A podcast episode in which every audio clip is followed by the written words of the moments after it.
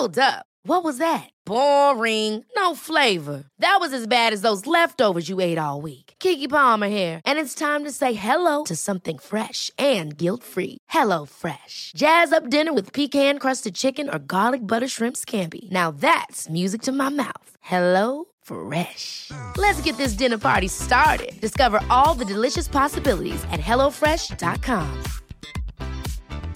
Hiring for your small business? If you're not looking for professionals on LinkedIn, you're looking in the wrong place. That's like looking for your car keys in a fish tank. LinkedIn helps you hire professionals you can't find anywhere else, even those who aren't actively searching for a new job but might be open to the perfect role. In a given month, over 70% of LinkedIn users don't even visit other leading job sites. So start looking in the right place. With LinkedIn, you can hire professionals like a professional. Post your free job on linkedin.com slash achieve today. Hey, it's Ryan Reynolds, and I'm here with Keith, co-star of my upcoming film, If, only in theaters May 17th. Do you want to tell people the big news? All right, I'll do. Sign up now and you'll get unlimited for $15 a month and six months of Paramount Plus Essential Plan on us. Mintmobile.com slash switch. Upfront payment of $45 equivalent to $15 per month. Unlimited over 40 gigabytes per month. Face lower speeds. Videos at 480p. Active Mint customers by 531.24 get six months of Paramount Plus Essential Plan. Auto renews after six months. Offer ends May 31st, 2024. Separate Paramount Plus registration required. Terms and conditions apply if rated PG.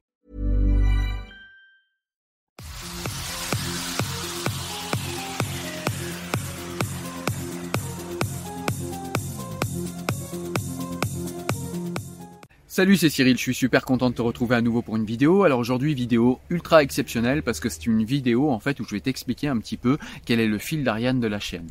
Alors pourquoi je souhaite euh, te dire quel est le fil d'Ariane de la chaîne? C'est parce que j'ai essayé tout un tas de formats et j'ai travaillé un petit peu en arborescence ces derniers mois. C'est-à-dire que j'ai fait des interviews, j'ai fait des euh, débats, j'ai euh, présenté des concepts, j'ai vulgarisé des concepts comme la violence symbolique ou des choses comme ça. J'ai expliqué pourquoi j'aimais bien la sociologie, j'ai également parlé d'actualité. Et donc on a, on peut avoir en fait l'impression que je suis en train de me perdre et que je sais plus trop ce que je fais sur cette chaîne, puisqu'au départ je ne présentais que des livres. Et malgré tout, en fait, il y a vraiment un fil d'Ariane euh, derrière tous les euh, formats vidéo que je fais. Et euh, je voudrais t'expliquer dans cette vidéo quel est ce fil d'Ariane et quelle est cette direction qui est la mienne et où est-ce que je veux en venir. Alors dans un premier temps, ce qu'il faut commencer par dire, c'est que je suis un homme de gauche. Certains diront que ça n'a plus de sens aujourd'hui, alors je vais expliciter un petit peu ça. Je suis un homme de gauche. Qu'est-ce que ça veut dire pour moi? Ça veut tout simplement dire que je suis un progressiste. Malgré tout, je ne fais pas du progrès une religion. Le progrès n'est pas une fin en soi. Pour qu'il y ait progrès, pour qu'il y ait élargissement des droits, il faut qu'il y ait également éthique. Sinon, le progrès n'a pas de sens pour moi. Je suis également un homme de gauche au sens où je pense que l'économie peut être au service de l'homme, et non l'inverse. On voit qu'aujourd'hui c'est l'homme qui est au service de l'économie. Je pense que ça peut être l'inverse. Voilà. Donc ça c'est pour le côté euh, homme de gauche et dire d'où je parle, hein, puisque comme je te l'ai expliqué dans la vidéo euh, où je t'explique le concept développé par George Orwell dans 1984 qui est la novlangue, quand quelqu'un commence à te dire qu'il est objectif, hein, qu'il est complètement objectif et neutre, et qu'il ne te dit pas d'où il parle, c'est un menteur. C'est quelqu'un qui essaye de te faire croire que l'objectivité existe. Donc moi, je vais pas essayer de te faire croire ça ici, et je préfère être franc. Je suis un homme de gauche, comme je te l'ai expliqué, et je suis un universaliste et, un fervent républicain, et universaliste au sens de l'universalisme républicain français.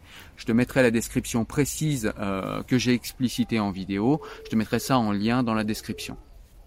Voilà, donc ça c'est pour te dire d'où je parle. J'ai trouvé euh, un philosophe psychanalyste qui est en l'occurrence Miguel Benassayag qui explique parfaitement comment on pourrait résumer le fil d'Ariane de cette chaîne. Cette vidéo, en fait, c'est un TEDx qu'il a fait et euh, le titre de cette vidéo TEDx s'appelle euh, Éloge du conflit.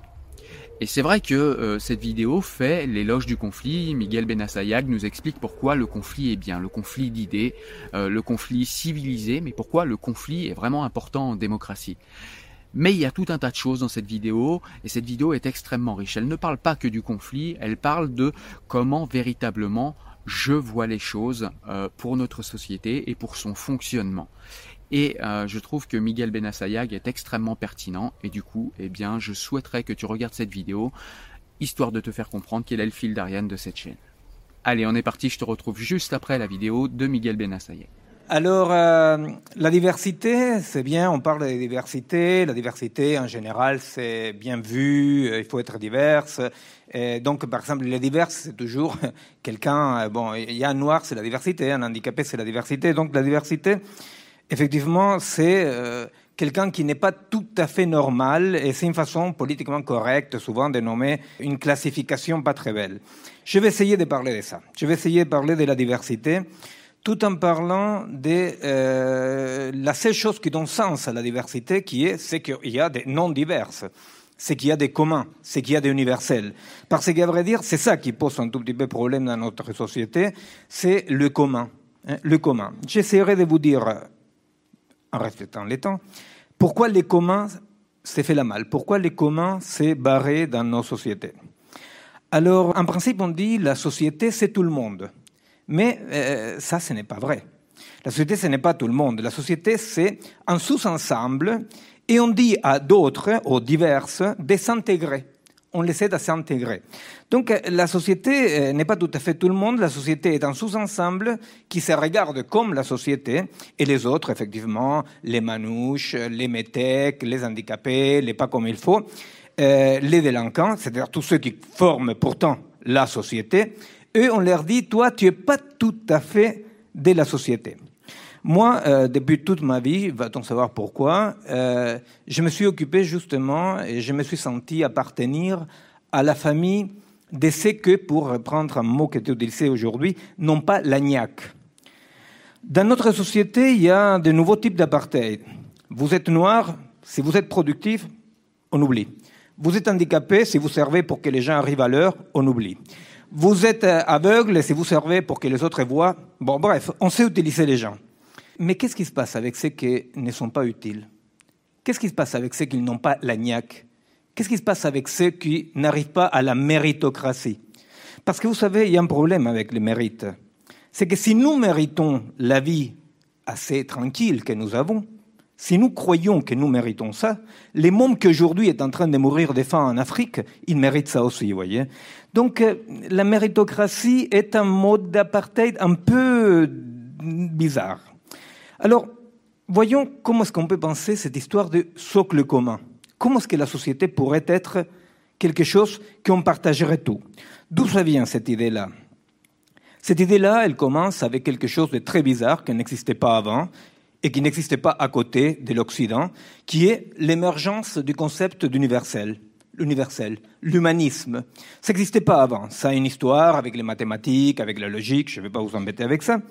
Je vais vous raconter une histoire de comment émergent les concepts de humanité une par rapport à mon pays, l'Amérique latine.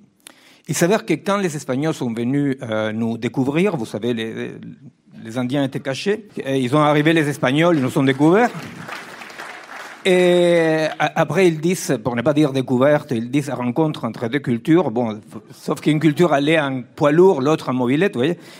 Et donc, quand, les, quand, ils sont venus nous découvrir, nous éduquer, et, bon, ça a commencé un génocide qui dure encore aujourd'hui, des Indiens. Il y a eu un père, euh, Fray Bartolomé de las Casas, qui euh, a écrit un bouquin qui s'appelle Chronique de la destruction des Andes. N'est-ce pas? Carrément chronique de la destruction. Et il avait une idée très bizarre, ces mecs-là. Il disait, les Indiens sont des humains. On ne peut pas faire comme ça. Et les Vatican, toujours comme ça, un temps en avance par rapport à l'époque, disait, ce sont des animaux. Et à l'époque, je vous rappelle quand même que les femmes non plus n'avaient pas d'âme, n'est-ce pas? C'est-à-dire, bon, voilà.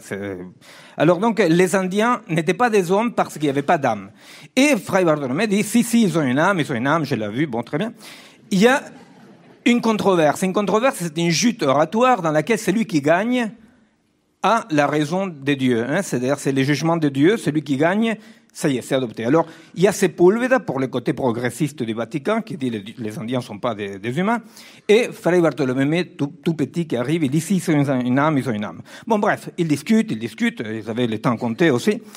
Et euh, au bout d'un moment, Fray Bartholomé l'emporte, mais l'emporte d'une façon horrible. Pourquoi? Parce qu'il arrive à dire les Indiens ont une âme, sont donc humains, mais à l'humanité non accomplie. Donc la naissance théorique de l'humanisme du socle commun commence d'emblée déjà avec ceux qui sont plus humains que les autres. Nous sommes tous humains, mais il y en a qui ont l'humanité pas tout à fait accomplie. Quand vous avez l'humanité pas tout à fait accomplie, c'est un peu compliqué parce qu'on vous l'accomplit, vous voyez. Et si quelqu'un vient et vous dit euh, je viens pour t'accomplir l'humanité, vous avez intérêt à sortir en courant. Or, ces socles-là, ces socles communs de l'humanisme, de l'Occident, etc., euh, eh bien, ce socle-là, aujourd'hui, il est cassé. C'est cassé. C'est, je sais pas, il y a la troisième rangée, il y a qui l'a cassé, apparemment, ils m'ont dit.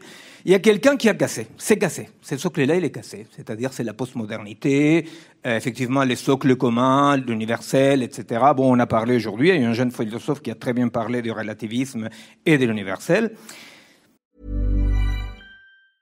I'm Sandra, and I'm just the professional your small business was looking for. But you didn't hire me because you didn't use LinkedIn jobs. LinkedIn has professionals you can't find anywhere else, including those who aren't actively looking for a new job but might be open to the perfect role, like me.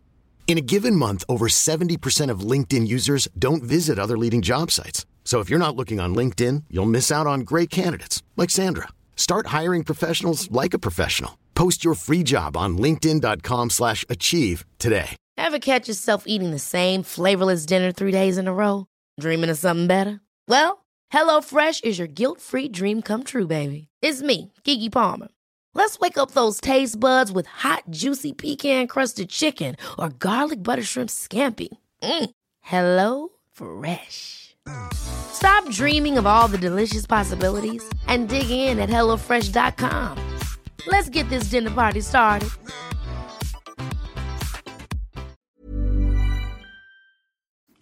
Tout à coup, c'est cassé. Tout à coup, on voit apparaître des divergences, des diver, euh, diversités, des différences partout. Et les autres, ceux qui avaient l'humanité non accomplie, commencent à nous renvoyer, ou à vous renvoyer, un miroir pas très agréable.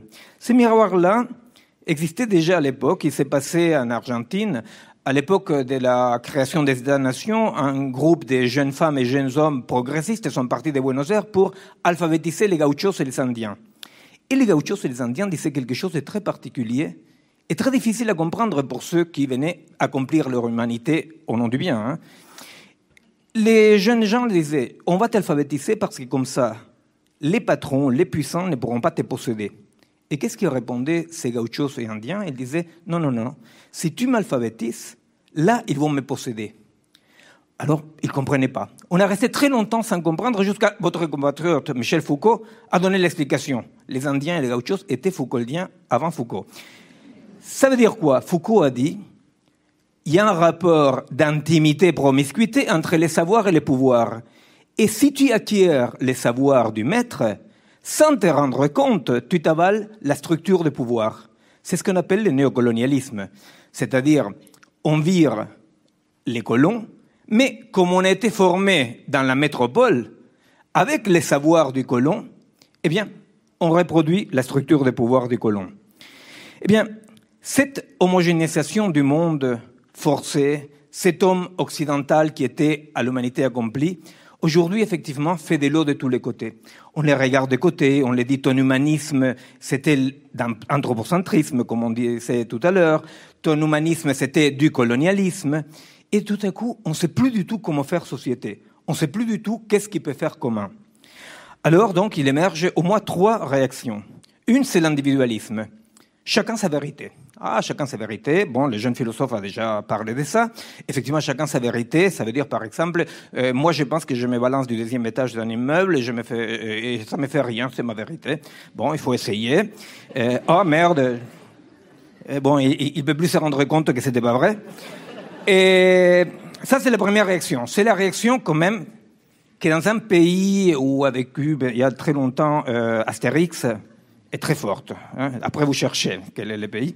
C'est l'individualisme total, le narcissisme. Je suis le fils de ma maman, et comme je suis le hijo de mi maman, moi j'ai raison. Alors l'individualisme, c'est chacun sa vérité, patatin patatin, dans lequel tout le monde cherche à être original.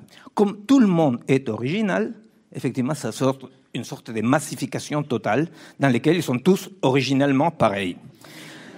La deuxième, réaction, c'est celle dont les jeunes collègues ont parlé tout à l'heure, le relativisme culturel. Chacun sa vérité. Chacun sa vérité des peuples. Hein. Les cultures sont différentes. Alors, par exemple, quand un ancien président de la France est allé dans un pays où on viole les droits de l'homme, a dit non, on ne peut pas dire qu'il viole les droits de l'homme, c'est leur culture. C'est-à-dire que quand on torture un Français, c'est une violation des droits de l'homme. Quand on torture un Chinois, un Tunisien, il y a un effet culturel qu'il faut respecter. Alors, moi personnellement, quand j'ai fait la résistance contre les militaires, ils m'ont torturé, etc., ça m'a fait moins mal qu'à vous, voyez, par exemple, parce que dans ma culture, quand même, la, la était... Alors, les relativismes, passons vite, les relativismes, c'est effectivement le néo-racisme et le plus con de tout dans le relativisme, c'est que dire tout est relatif est une phrase absolue. Donc, effectivement, il y a un problème, voyez. Alors, la troisième possibilité est de dire Bon, revenons à l'homme, à l'homme de l'humanisme, revenons à l'homme de l'humanisme, communiquons entre nous, l'agir communicationnel, patatim patatin, au moins il y a un à la salle qui sait à qui je fais référence. Eh bien, l'agir communicationnel, on va essayer de refaire l'homme de l'humanisme. Tout ça me semble que sont des voies qui conduisent à ne pas pouvoir faire société, à ne pas pouvoir faire société. L'individualisme, effectivement, c'est la barbarie de chacun pour soi, après moi le déluge. En France, il y a une loi pour qu'on s'occupe de ses parents, une loi pour qu'on s'occupe de ses enfants, une loi pour qu'on s'occupe de l'environnement. Vous imaginez Au milieu, il reste une entité qui s'appelle l'individu. On se demande, mais qu'est-ce que c'est? L'individualisme, c'est la barbarie, individualisme radical, je veux dire, Et la barbarie. Le relativisme, parlons pas. Et refaire de l'universel, ça me semble impossible. Alors, qu'est-ce qu'on fait? Pour le moment, il surgit, il surgit une sorte de réponse un tout petit peu bâtarde qui est on se respecte, vous voyez? Moi, je développe des laboratoires sociaux dans les banlieues, ici en France, depuis très très longtemps, et j'entends dire tout le temps, je te respecte, tu me respectes, je te respecte. C'est très bizarre, hein, parce que je te respecte, ça veut dire, je te respecte parce que je te casse pas la gueule. Alors donc, vous voyez, les respects, les respects, vous dites, les respects, c'est ce qui arrive juste, juste avant, boum, le coup de poing. Alors donc, moi, pas, je préfère qu'on me respecte un peu moins et qu'on me tape aussi sur la gueule un peu moins. Donc, euh, moi, je fais l'apologie de quoi? Eh bien, moi, je crois quand même qu'il y a une différence radicale entre multiplicité et dispersion. Le relativisme et la dispersion. Le socle commun est cassé et chacun pour soi, soit individuellement, soit en communauté. La multiplicité n'est pas la dispersion. À plusieurs reprises était évoqué aujourd'hui ici de façon différente quelque chose qui pour moi est central. Comment la multiplicité et cette possibilité que chaque partie possède un tout intérieur. Vous savez, Novalis, il illustrait ça en disant, est-ce que tu peux dire que tu aimes l'être aimé si tu ne trouves pas l'univers dans l'être aimé? Voyez Un multiple n'est pas une partie, un multiple n'est pas une dispersion. Mais qu'est-ce qui se passe entre les multiples? Eh bien, les multiples ne sont pas tous d'accord. Les multiples, il n'y a aucune raison qu'ils soient d'accord. Donc, ce que j'ai fait, c'est effectivement l'éloge du conflit.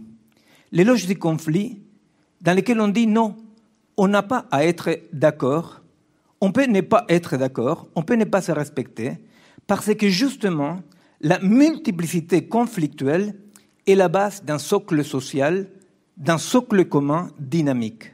Ce socle commun dynamique qu'aujourd'hui, avec les consensus, avec la communication, il faut être tous d'accord, etc., etc., on l'attaque parce qu'on a peur du conflit. Or, une société qui se prive du conflit est une société qui se condamne à l'affrontement. Plus on veut éviter les conflits, plus on va vers l'affrontement soit l'affrontement d'unifier tout le monde sous le même format, le formatage, soit l'affrontement de la différence entre nous.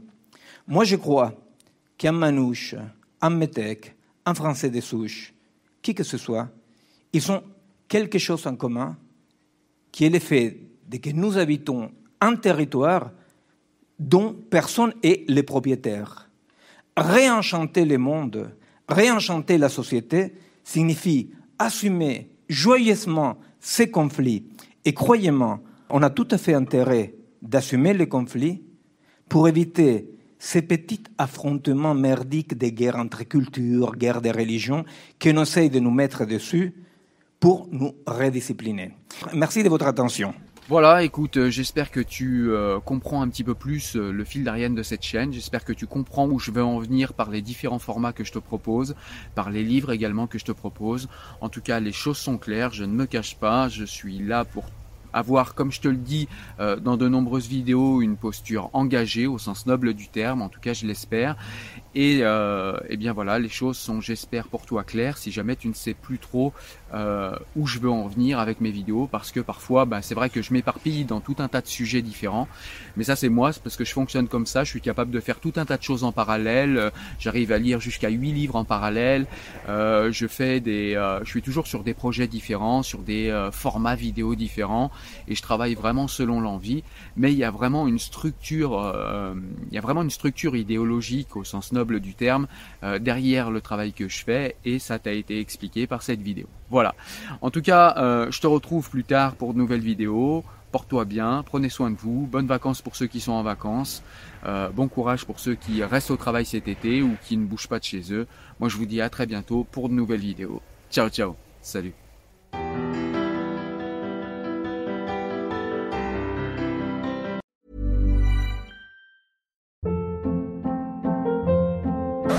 Hold up. What was that? Boring. No flavor. That was as bad as those leftovers you ate all week. Kiki Palmer here, and it's time to say hello to something fresh and guilt-free. Hello Fresh. Jazz up dinner with pecan-crusted chicken or garlic butter shrimp scampi. Now that's music to my mouth. Hello Fresh. Let's get this dinner party started. Discover all the delicious possibilities at hellofresh.com.